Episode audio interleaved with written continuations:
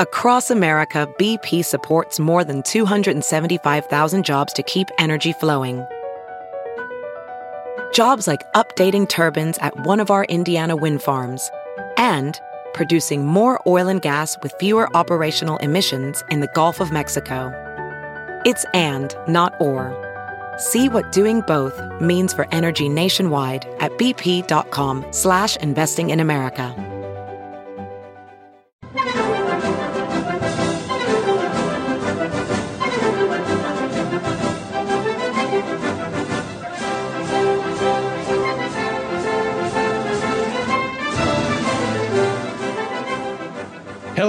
Ladies and gentlemen. This is the Victor Davis Hanson Show, The Traditionalist. We are recording on Monday, August 2nd in the year 2021. I'm the host, Jack Fowler, the director of the Center for Civil Society at AmericanPhilanthropic.com, also the author of its new weekly newsletter, email newsletter, Civil Thoughts. But as my wife and kids say, Dad, nobody cares about you. We care about the namesake of this show. Victor Davis Hanson, the Martin and Illie Anderson Senior Fellow at the Hoover Institution, the Wayne and Marcia Buske Distinguished Fellow in History at Hillsdale College. If you want one stop shopping for Victor Davis Hanson, where you can find links to Twitter, Facebook, Parler, links to where you can buy his forthcoming book, The Dying Citizen, new original pieces that you can only find on this place, it is Victor Hanson S-O-N, the Swedish way, victorhanson.com. Go there early and often. Victor's several times a week has original stuff. Again, you're not going to find it anywhere else. My good friend, I hope you are well. I'm excited to be talking with you again. Oh, I good. am. And I, I, I, think you need to listen to your wife and children more. oh, I've, I've got to.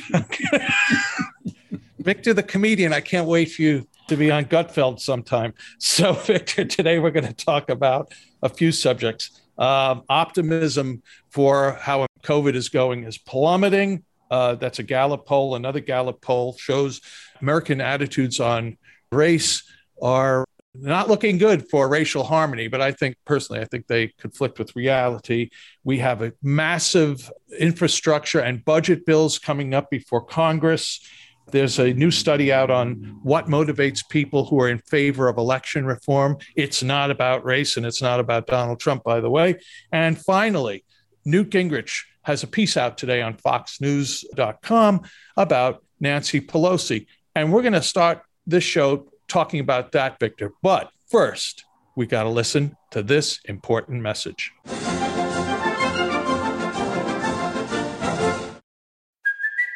It's Kaley Cuoco for Priceline. Ready to go to your happy place for a happy price? Well, why didn't you say so? Just download the Priceline app right now and save up to 60% on hotels. So, whether it's Cousin Kevin's Kazoo concert in Kansas City, go Kevin, or Becky's Bachelorette Bash in Bermuda, you never have to miss a trip ever again. So, download the Priceline app today. Your savings are waiting. Go to your happy place for a happy price. Go to your happy price, Priceline.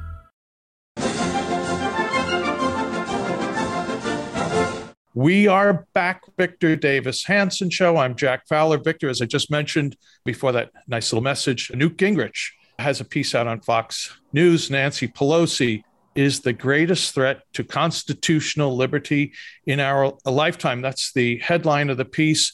Uh, you know, Newt is given to superlatives. That's his way of making points and getting attention, but he compares Pelosi, the Speaker of the House, which was Gingrich's position also, as behaving as a dictator, more like Fidel Castro, Xi Jinping, Vladimir Putin, or Nicolas Maduro. And in this piece, Gingrich goes down a list of, let's call it dictatorial ways that Nancy Pelosi has ruled over this Congress. And remember, in her position, it's a very narrow majority that she has. Gingrich attacks this as arrogant, and destructive to the ways uh, where America has conducted its formal legislative business. And he believes that there is a path to stopping Nancy Pelosi. And he writes in this piece the key path to stopping Pelosi runs through Democrat districts that are not rabidly radical. There are probably 100 Democrats who represent districts wherein prostituting themselves for a Pelosi dictatorship would be politically expensive if people back home understood what was happening and why it mattered. Victor, what are your thoughts about Nancy Pelosi and does she have dictatorial tendencies? Well, she's been around a long time. I agree with Newt. I would just wish that in the early 2000s he didn't make those commercials where they remember when they sat on a park bench and talked about green fuels and stuff together. Oh yeah. But uh, she's always been that way. The biggest con in California is when we had Nancy Pelosi as Speaker of the House, Dianne Feinstein as senior U.S. senator, who she still is there, and Barbara Boxer as junior senator and they all lived within about 50 miles of each other. They all came from the same socioeconomic class. They were all wealthy. And then they passed themselves off as diversity representatives of the most diverse state in the United States, of which they had no contact with its Black, Asian, and Latino populations, at least in their own immediate lives. So, this is a woman, remember, who thought she could connect with Americans and Californians in particular during the lockdown by showing us her $25,000 refrigerator and her $10 a pint ice cream that was delivered to her door. And then she has threatened, as I understand it, members of Congress, and I rode back on a plane uh, right next to one telling me this, threatening them with severe penalties and fines, even arrests if they didn't wear masks. And yet we remember that, Jack, we remember that really candid camera shot of her taking off mm-hmm. her mask to have her hair done at a, an establishment that was otherwise closed and not open for the public to be served.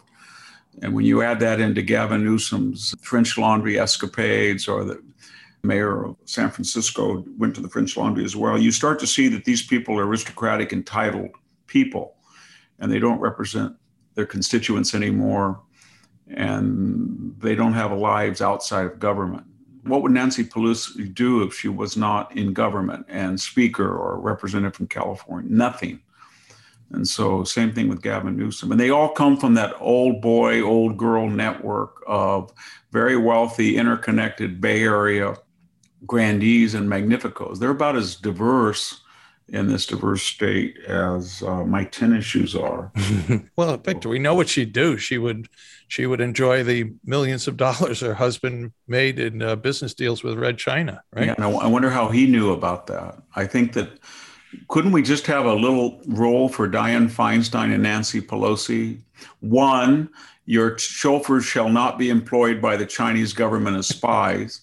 Two, your husband shall, while you're in office and you're on intelligence committees or you're conducting house business with access to sensitive intelligence about the Chinese government and its fusion corporations, your husband shall not do business, oh, let's just say in amounts exceeding $10 million in China and see what they say. Because after all, these are women of the people and they do things for the people and they're one with the people and I'm getting really tired of this aristocratic left bicultural elite that talk this talk, this diversity, inclusion, equity talk, and then they live like aristocrats at Versailles. It's a uh, means to power. Well, Victor, let's move on. There are two polls so we could talk about. Both are Gallup, and let's look at them separately. The first is out today. Americans' optimism about COVID 19 dashed as cases surge. So the numbers are this in June, 89% of Americans polled said that the coronavirus situation was getting better. Now, that number in a month or six weeks or thereabout has plummeted. Only 40% say that. 45% of Americans say it's getting worse. I think there's some truth. I mean, the numbers are getting worse with the people who are infected by this uh, new Delta variant. But Victor, what do you think might this kind of polling data, what its ramifications might be in the hands of policymakers? Well, in, here in California, Gavin Newsom is running on three talking points. One is other than I'm not Trump and that Trump is behind his recall, which is ridiculous. One is I solve the COVID problem and we're going to open it up and my policies stopped infection. I don't think that's going to be a viable talking point. The other is that this California economy, the fifth biggest in the world, is doing great. And when you look at the unemployment rate or the inflation rate in California compared to other states, it's not so impressive. And then it was immigration. You know, we're a, a state of diversity and inclusion and equity, and we have to have our open borders. And now we see a large number of Hispanic people are very worried, not just about letting in thousands of people into their communities who are unvaxxed and untested for COVID, but belong to gangs and tend to pick on second and third generation Mexican Americans who uh, are in their communities. And, and more importantly, as one person pointed out to me not too long ago, the people coming across the border are no longer Latinos necessarily. And so now it's a question not of ethnic pride, but of what's in the interest of the entire United States. So his talking points are evaporating. And I don't know, you know, quite what he's doing. As far as the vaccinations, very quickly, the whole thing had been weaponized from the beginning. When Donald Trump said, I'm going to get a, a vaccination in 10 months, he said that in February and March when the pandemic stepped. Anthony Fauci didn't know whether he could do that or not, but he just went right. out and said, No, you can't do that. Don't count on that.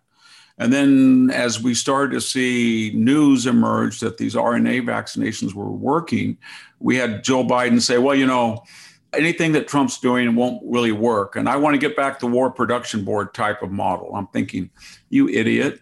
That's exactly what he's doing. He's calling in private enterprise, Pfizer, Johnson Johnson, Moderna, and he's saying to them, go make a profit, but I want you to compete with each other, and I want certain guidelines, and I'll give you certain guarantees and subsidies, just like you know William Knudsen at GM or Henry Kaiser, Henry Ford during World War II. And the result was, yes, we did have a vaccination, of which Kamala Harris said about it, "I won't get vaccinated."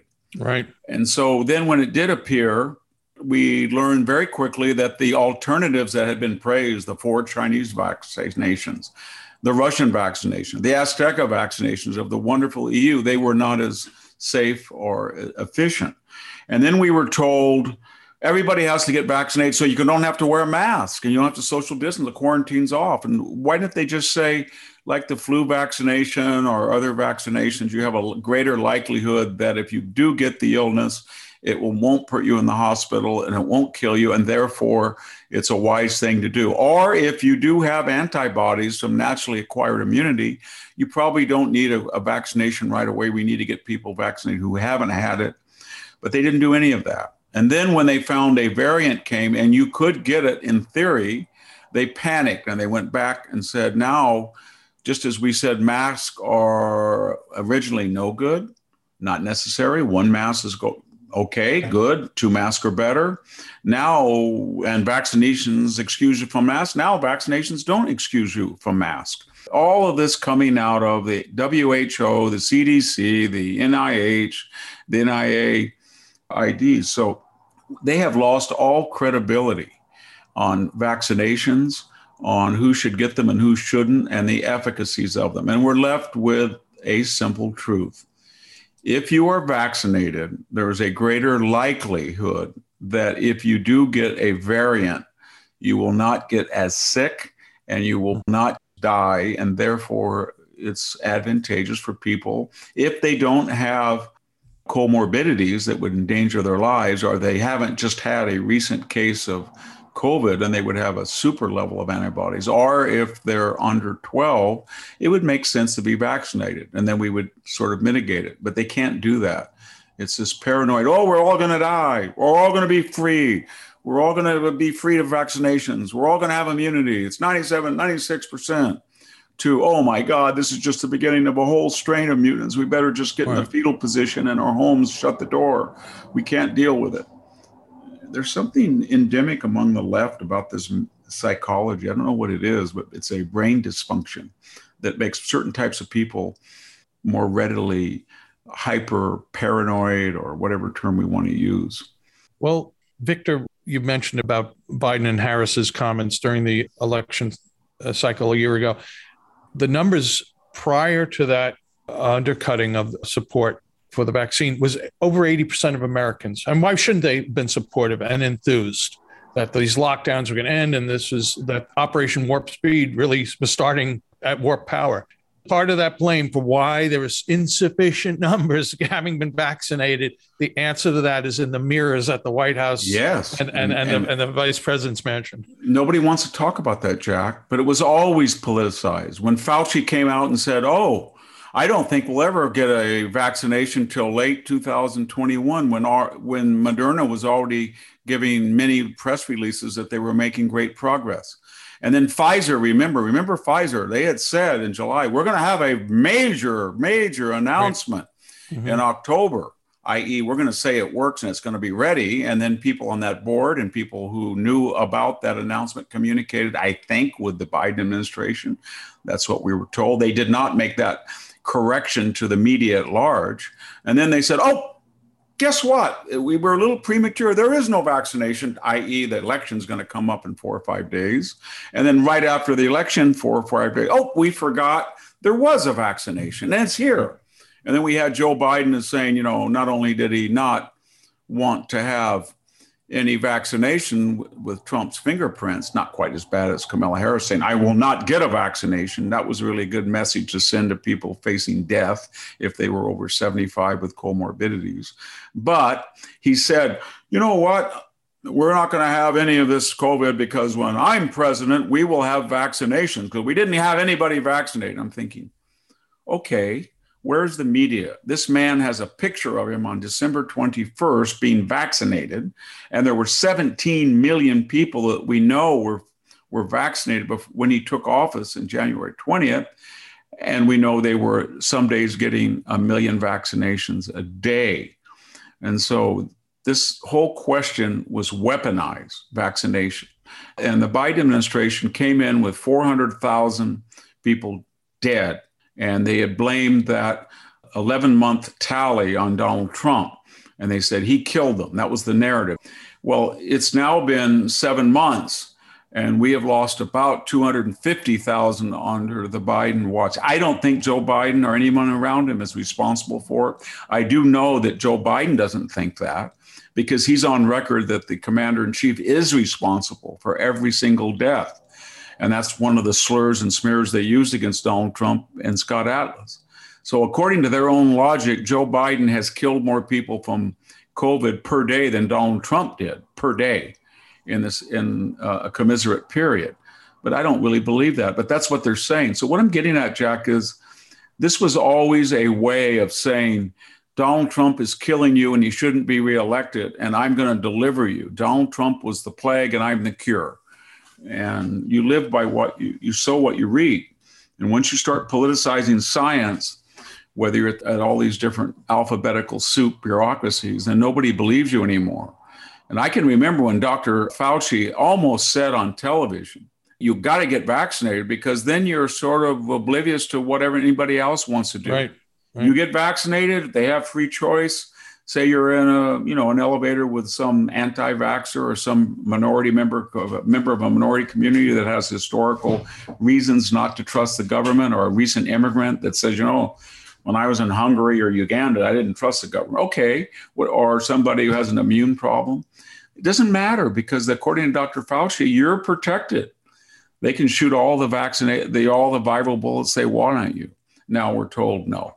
And so what worries me to finish is that we're going to get a lot of mutants before this thing is stamped out.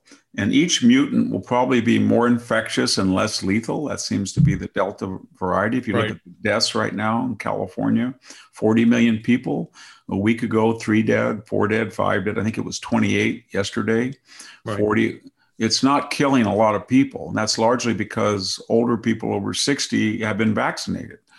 And it's not as deadly, but it's far more infectious. And that's what we're told viruses do when they mutate. They learn their lessons. Don't kill people, jump on them, suck their life out of them, make them sick, then jump on another guy, but don't kill them. Sounds and, sounds be, like relatives. Yeah, it does. well, Victor, let's talk about another poll that came out this weekend, another Gallup poll. And this is to me uh, disconcerting the headline is called Americans' Confidence in Racial Fairness Waning. And the first small paragraph here of this analysis is Americans are less certain today than in the recent past that equality of economic opportunity exists for Black Americans. This is seen in slimmer majorities perceiving there to be equality for Black people in employment or housing in their own communities. Also, less than half of Americans believe racial minorities generally have the same job opportunities as white people in the US. And six in 10 now favor affirmative action programs for racial minorities. It's not specified what kind, but they favor up from less than half a decade ago. So, Victor, you know, we we're experiencing this onslaught through much of the media about critical race theory, systemic racism, etc. But this is a continuum of riots from last summer, which is a continuum from five, six, seven, however many years ago, from when Ferguson was on fire because of Michael Brown's uh, death. We have been saturated in talk of racism. And my quick look at this poll and these kind of, of numbers show year and a half ago, the numbers for Black employment were historically exceptional. How could these numbers here be true in the face of that reality? But for the indoctrination from the left. It's only the indoctrination. A racist society doesn't have 17 ethnic minorities who make more per capita or by year than so called whites. Asian American families, whether they're from India or from China or from Japan, on average make $20,000 more per year. How did that happen? When in World War II, Japanese Americans were put in camps or there were Chinese exclusionary laws, if we're still a racist country.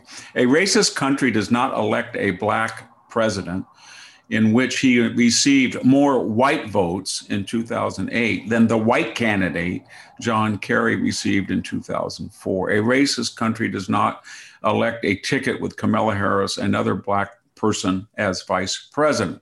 A racist country doesn't have a race in North Carolina where both candidates running for lieutenant governor are black in the Republican and the Democratic Party. In other words, the electorate, largely white and part of the original Confederacy way, mm-hmm. way back when, makes a deliberate decision that there will be no white people in the general election and then elects a black man who beats out another black. I could go on, but this is ridiculous. This is, and what are we doing? Why is this here? Because we're watching day after day after day a Meghan Markle $14 million estate talking to Oprah $90 million estate, a LeBron James worth a billion dollars whining, whining, whining. We just saw Van Jones given $100 million by Jeff Bezos. And why? Because we were said that Van Jones, the CNN analyst, represents civility and unity. This is a guy, remember, Jack, who was fired as Obama's green czar for what? For saying that Americans who were Republican were assholes, mm-hmm. for signing a what a truther petition saying George Bush planned 9/11, and for saying that white kids commit mass murders. And he's the example of a paragon of 100 million dollar virtue and civility. So this whole thing is a concocted anger of mostly black elites jostling with white elites for the CNN six o'clock slot, for the diversity inclusion and equity job, for two slots on the Coca Cola board. But what it is not about is 7,000 African Americans killing each other in our major cities per year and innocent bystanders. It's not about 80 to 90% of Asians who are brutally attacked are attacked by African American males. And it's not about a spiking homicide, rape, violent assault, where African Americans who make up 13% of the population, in the case of males, about six, are overrepresented by a magnitude of eight or nine. And so nobody wants to talk about that. Nobody wants to talk about that because there are no answers. And there are no answers because the answers are unpalatable assimilation, integration, mastery of English, intact families, right. skepticism of abortion on demand, skepticism of illegitimacy, emphasis not so much on sports, but on science and math. And I think it was Richard Pryor, or maybe it was Jesse Jackson. I'm sorry, our listeners can correct me, who said something that was quite illiberal, but to the effect that every minority who feels that they're not doing well should just follow with a Polaroid every day an Asian American and take pictures of what he does. And they really resented that. And the Asian American youth feel, oh, I don't want to be the ideal minority. That's right. not cool. But it's time to stop the tribalism. Tribalism leads nowhere. The trajectory ends up in Rwanda and Yugoslavia. Because if you continue all day long saying, I can't make it, when we're so short workers and wages are at a historical high and entitlements are discouraging people to work, I can't make it, there's no job opportunities. And that was in that poll. And you can convince yourself, the man won't let me do it. The man doesn't do it. Well, finding people who are not the man, who grew up in lower middle class circumstances or poverty, who are not black, get very angry about being accused of having privilege. Whiteness, right. whiteness, whiteness, whiteness, whiteness. If there is a whiteness, then there is a blackness. If there is a whiteness, there is a brownness. Right. If there is a whiteness, there is a yellowness. If you stereotype whites as collectively, without exception, engaging in whiteness behavior, then the same applies to every group. And if you go down that road, believe me, you don't want to go where it ends. It's not a very pretty picture because it's something like the former Yugoslavia. And yet we have very sophisticated people in the New York Times, Stanford University, Washington Post, CNN, who night after night, memo after memo, day after day, pound, pound, pound, pound, race, race, race, race, race and I don't know why they do it, but it seems to me in their daily lives, they're not comfortable with people who don't look like themselves. Because if they did, and they went out and actually met people and integrated with them and put their kids in the school with them and talked to them, they'd see that they were like anybody else. And they're so afraid of that, they, they construct this monstrous edifice of projection and guilt and fob off onto others their own insecurities. Yeah, yeah no, life's a, uh, life's about projection, um, and that's what we get from our from our enemies on the left. Victor, we have uh, hopefully we have time to talk about uh, two more items, and this one that just came to mind. We'll talk about this on another podcast. Um, the classicist, but at that point, we're not going to talk about the Olympics today. We've talked about them before, but the concept of courage has come up with some of the athletes who've pulled out. And I'd, I'd love to hear you talk about courage, what it really means to have courage, what is courage as relates to the use of that concept today. But in the time we have left, let's maybe briefly, I don't know what to say other on this, other than this is insanity. We have two major pieces of legislation percolating through Congress the infrastructure bill and reconciliation. The combined price tags for these two pieces are roughly $5 trillion. There is a study by the Committee for a Responsible Federal Budget says this is BS. This is the cost of these bills over 10 years is going to be dramatically more trillions of dollars. Victor, I'd like you to talk maybe about the complicity of Republicans in this. Take just the infrastructure bill. This is a tag team effort, and the Republicans were part of the tag team. It's a good advertisement against the Republican establishment. I'll say something that might be controversial. Donald Trump lost a good opportunity that when he had a booming economy in 2017 18, he could have reconstituted maybe the Simpson Bowles Committee or something like that to show some physical discipline. But they didn't do it because they were worried about a recession or something. And all parties are worried about recession, so they put it off. Finally, the adult party says your kids got the credit card, they've got to yank them in and pay it off. And whoever does that's going to get a recession. So nobody does it. High interest rates, recession. Reagan was almost destroyed from 81 to 83 when he did it. And so that's what needs to be done. Everybody knows the cat eats mice, the mice have to be warned, but no mouse wants to put the bell around the cat's neck. Right. And nobody wants to deal with inflation. They all know it. it's coming, can't print money forever. My only, uh, just finishing very briefly, Jack, I don't know the left's position, this 5 trillion they're going to borrow on top of 30 trillion we owe. It's one of two things.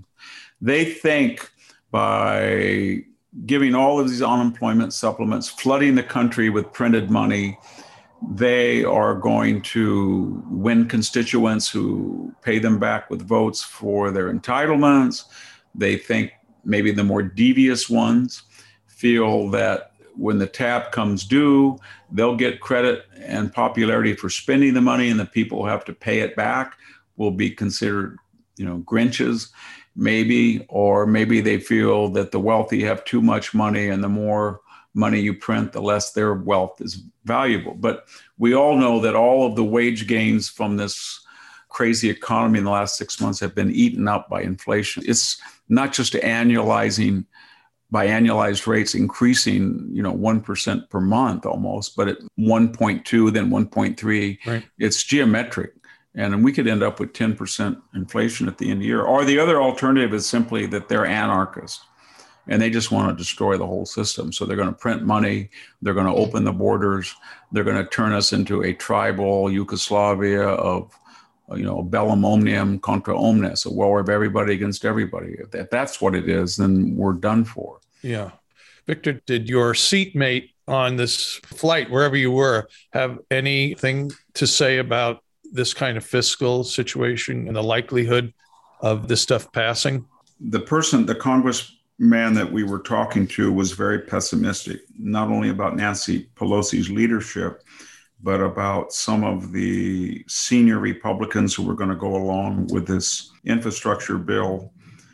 Put it this way short term, very pessimistic, but surprisingly for a realist like him, very optimistic that this is creating a huge backlash a backlash against open borders, a backlash against inflation, a backlash against printing money, a backlash against racial animosity and critical racial theory. And we're going to see a 2010 correction as yeah. we did against Obamacare. I think he's right. We're going to see that. And I think you're going to be surprised that the number of, let's say, Mexican Americans who are not going to vote Democratic could be as high as 40%. Yeah. And the number of blacks could be as high as 15 or 16%. The only good that came out of this horrific seven months is we're starting to realize that class is more important than race. Yeah. That people in the interior of the country that are not part of the bi-coastal, globalized, professional, high-tech, legal, insurance, financial elite, they have more in common with each other than they do with people of their own particular tribe that are part of that bi-coastal elite. I don't think any African American person that I know really feels I'm going to really feel like I'm part of the Oprah experience or the LeBron experience. I just right. don't think it's. I don't think any of the Mexican American people that I meet say, you know, Mr. Becerra at HHS is somebody I'm very proud of when he goes door to door to make sure he's going to roust out a non-vaccinated person. Well, Victor, let's talk about one more item today, and it's self-serving. I have to admit, but uh, I occasionally write I wrote a piece today published on National Review. It's called uh, Why Purple State Voters Want Election Reforms.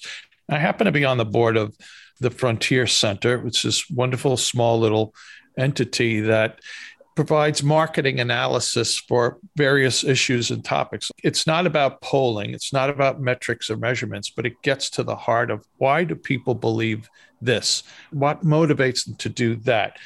Big businesses use this methodology all the time. Should we change, uh, you know, the flavor from this to this? They use this method. It's called laddering. Anyway, Ann Siegel, who runs the center, was looking at some numbers out of Wisconsin, purple state. And in Wisconsin, as in the case of many other states, there is significant voter support for election reform legislation. Of course, we know this kind of bills, the laws are castigated as racist and Jim Crow, et cetera. But if 66% of Wisconsin voters polled in, uh, I believe it was April, say, we want auditing of elections, we want to make sure that the election results are accurate which is makes sense, doesn't it? 66% is two thirds of the voter. That says something significant about the uh, reasonableness of election reform. Now, Anne took this technique and interviewed 30 voters, right of center, most Republican, some right leaning moderates, and two independents. Why do you support election reform? Was kind of the point. And it's interesting, has nothing to do with Donald Trump. Conservatives in Wisconsin are not trying to relitigate the 2020 election, ask for a do-over, etc. What is motivating them is, I think, a theme, not I think, I know a theme that you've talked about and likely to be a significant theme of your forthcoming book, The Dying Citizen, is that people see in election integrity a link to their own definition of what it means to be an American and a definition of what America is. Because if you don't have election integrity, if someone's putting their finger on the scale in some way or, or other, how are you part of this whole consent of the governed? And what does America mean as a republic if this consent of the governed isn't a real thing, is an illusion, has been tainted by voter fraud? So I think it's a small study. It's in one state. I think it says a lot about some of the themes you have talked about. And there's a sense of urgency from these reform activists. And there's also a sense of warning for Republicans, like we just talked about on these major bills. If you sit on the sidelines and watch this and think, oh, this is bad news for Democrats, you know, there's widespread support for, for election reform, but you don't do anything about it as a legislator, what's going to happen is the Republican brand will be diminished. And then folks might just say, "Screw it, I'm staying at home. I'm not voting." So your that, your that, base may dissipate. So anyway, that's, that's my spiel. So yeah, and that's exactly that's exactly what happened in Georgia when the Trump base stayed home and allowed two socialists to be elected because they had no confidence in the integrity of the voting. The Democrats have no position on this issue. They're not ideologues. They do want as many people that would vote for them to vote without any exceptions of citizenship or legality. In 2016, Hillary loses the election is thrown. Then they say it's racist, it's Russians, and then they win the 2018. Now you can see what happens when we reach out to people. And then 2016, et cetera, et cetera. So here at where I work at Stanford University, right before the 2020 election, they issued a report. This is a very left, left, left, left wing group in the Stanford Law School that said, based on the ability to certify mail in ballots and early voting, if you have an election during COVID where that is the primary means of electing a local, state, or federal, you're going to have problems. And so we, we had 102 ballots that were not cast on election day, and the certification rejection rate went down by a magnitude of 10 from about mm. 4% to 0.4 you know that's about five million four to five million people right. voted who would not have been allowed because they didn't write their name correctly or they had no ad- address or they mailed it in way too late. And here in california in our congressional district and in the neighboring congressional district it's just sort of a sigh. When the election is over with we always say to ourselves the republican will probably lose unless 25% of his votes are still out there, and they're never out there because the Democratic candidate will all of a sudden each day you'll see these votes pour in from nowhere because of third party voting harvesting, SEIU, Roundup, fake ballots, everything. Everybody knows that. So they've lost faith in, in the integrity of an election. And it's really funny what's happened with people who tried to demonize this issue. Remember the Delta CEO, Mr. Bastian, all $17 million a year of him, and Mr. Powers, the American airline executive, all, I think, $15 million a year of him. When this came up, that we're not going to change the Constitution and allow the federal government to nationalize all elections, which is not really the intent of the Constitution if you read it when it talks about the state's responsibility with the help of the federal government on occasion to ensure safe elections. People got angry when these CEOs said, oh, Georgia, Delta may not have to do business because Georgia is racist. Oh, Texas is racist, American. And then people said, you know what? Why don't you shut the blank up? Yeah. Why don't you just make sure that you don't have to get in an American airline go 180 degrees in the wrong direction like I did this week so you can find gas because there's no gas in your tank when you tank take off. Or if you're Delta CEO, rather than weighing in on election integrity, why don't you just say, you know what, all you Delta customers, you don't have to call anymore. Seven hours is what my assistant called to find a correction and a find out what was going on. We'll make sure that when you get on our Delta hookups, you can only wait two hours. But what's happening is the American people feel so deeply about this issue that all of the people who are demagoguing and calling them racist are losing that issue. It's a winning issue for Republicans. They should just say, I don't care what you call me. Mr. Bastian, you can call me a racist all you want, but you and I know that when I want to get on one of your second rate Delta flights, I have to show an ID to get anywhere near your boarding area. Mm-hmm. Same holds true for Mr. Coca Cola CEO. If I want to go into your corporate boardroom and vote at a meeting, they will check my ID in the door. So that's just ridiculous. Yeah. And now, as you saw today in the New York Times, as I said, there is an op ed saying that illegal aliens should be given the same rights as residents should as US citizens to vote. And you can see what they're doing. What's going on, Jack, just in, in finishing, view January 20th to August 2nd is a mad madness, a rush, a high. And they said, you know what? We're going to flood the zone. We're going to do things that the American people have never seen. We're going to destroy the border. We're going to reduce fracking by 25%. We're going to stop ask new oil and gas leasing. We're going to shut down ANWR. We're going to shut down Keystone.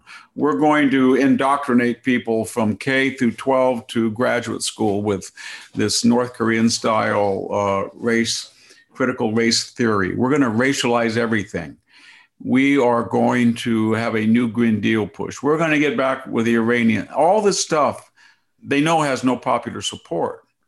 So they think the only way we could ever get this through is we're going to get rid of the filibuster. We're going to get rid of the electoral college. We're going to nationalize federal law. We're going to let in two more states. And we're going to let illegal aliens vote. They're not going to be able, obviously, but that's what this is all about. Rush and get it done before the American people wake up from their Sominex tablet and say, you know what? I know they're not Donald Trump, and I know they don't tweet like Donald Trump, but these people are blank, blank crazy and yeah. they're nuts. And if they stay in there one more day after their term, we're all screwed. And I think there's going to be a tsunami backlash we've never seen before. And I think they're paranoid. So that's why they're not trying to just push initiatives by executive orders and reconciliation. They're trying to change the system so they can do things that they'll never, ever have a chance to do again. Victor, one final thought, and then we'll close on election. You mentioned, you know, ballots. Can you imagine? It's okay to accept a ballot that has any number of mistakes on it and no proper identification. That's what government is telling us. Can you imagine going to the same government and their office of the DMV and you have one box checked wrong on the form, or dealing with the building department, or dealing with the zoning, and you have you missed the wrong paper, you have the wrong date, and how they screw your took us to the wall if you do that. But this is the same government that's going to bully you in those regards. It's the same. It's, the floodgates. It's the same ideology. Both of those. I have an, an iPhone. It's kind of smeared a little bit. It's got cracks in it. So when I went to both a Delta and American flight, it didn't read it very well, and yet I showed it to them. In the case of the Delta, I showed them my name and I had my ID, and the government wouldn't let me go in until my wife had to show that she had both of our boarding passes. I'm thinking, okay, you won't even let me go into this airport and you have my boarding pass and you have my ID, right. but because they don't quite sync electronically, and yet you're going to let somebody go in and vote without an ID and are cast a mail in ballot that doesn't have their first or last name or not their proper address or comes in 12 days after the deadline? Come on. And so we know what they're doing. This is all based on collective inferiority, a sense that as elites, we have no confidence in making the case for utopia to the American people. We know that, we accept that, so we're going to change the system and ram this through because ultimately we know what's good for these idiots. Yeah. And we want power because only us are educated and of superior morality to know how to exercise it for the proper trajectory. That's what it's all about. It's an old story throughout history. These people are about as predictable as turning on your faucet. Come on. We know what they're about. We saw them in Russia. We saw them all through the 19th and 20th centuries. The moment they get power, they try to strangle the goose that lays their golden eggs. Well, Victor, that's about all the time we have, except for a few notes. I want to remind people to visit victorhanson.com. You'll find a link there for The Dying Citizen How Progressive Elites, Tribalism, and Globalization Are Destroying the Idea of America. That book will be out in the first week of October. Order it now and it will arrive at your house that first week. So that's victorhanson.com. We have asked people to please review this podcast on iTunes, and many have. There are over 1,200 rankings and ratings in, but for a few, they're five stars. I read, and I know you do, Victor, also some of the reviews. Let me just voice a few of them. Paul Davis, 2551, wrote this the other day. What a relief. Absolutely fascinating. Such a relief from the day to day garbage called news left and right. It's impossible not to be mesmerized by these podcasts. Thank you, Paul, in Ohio. Then I like the name Davis. It was Oh yeah, that's true, right? I forgot about that. Probably relative. Uh, then um, 94 note. That's the name. And the title of this is I Wish I'd Listened, dot, dot, dot. For years, I heard Rush Limbaugh often reference Victor Davis Hanson and his commentary, yet I never pursued his writings and utter brilliance certainly was my loss. But I'm making up for it now. Your podcast, all of them, and your frequent appearances on various shows are a national treasure. So grateful to know VDH. And the final one, uh, Don Georgia. I don't know if that's Don Corleone's cousin, but Don Georgia wrote last week, so good. I wish I'd found VDH sooner. He is so insightful and grounded. We need more like him. Gives me hope for America. To those and all the others who do leave reviews, who do leave uh, ratings, we thank you very much. We have three podcasts a week. That may actually, I hear, may increase to four. We have the traditionalist, the classicist. I do those, and the great Sami Winc does the culturalist. They're all under the umbrella of the Victor Davis Hanson Show. We appreciate your listening to this, and we're going to be back in a couple of days with either another traditionalist or the classicist, or uh, whatever. This is a cornucopia of podcasts. Thanks all for listening, and we'll be with you again on the Victor Davis Hanson Show.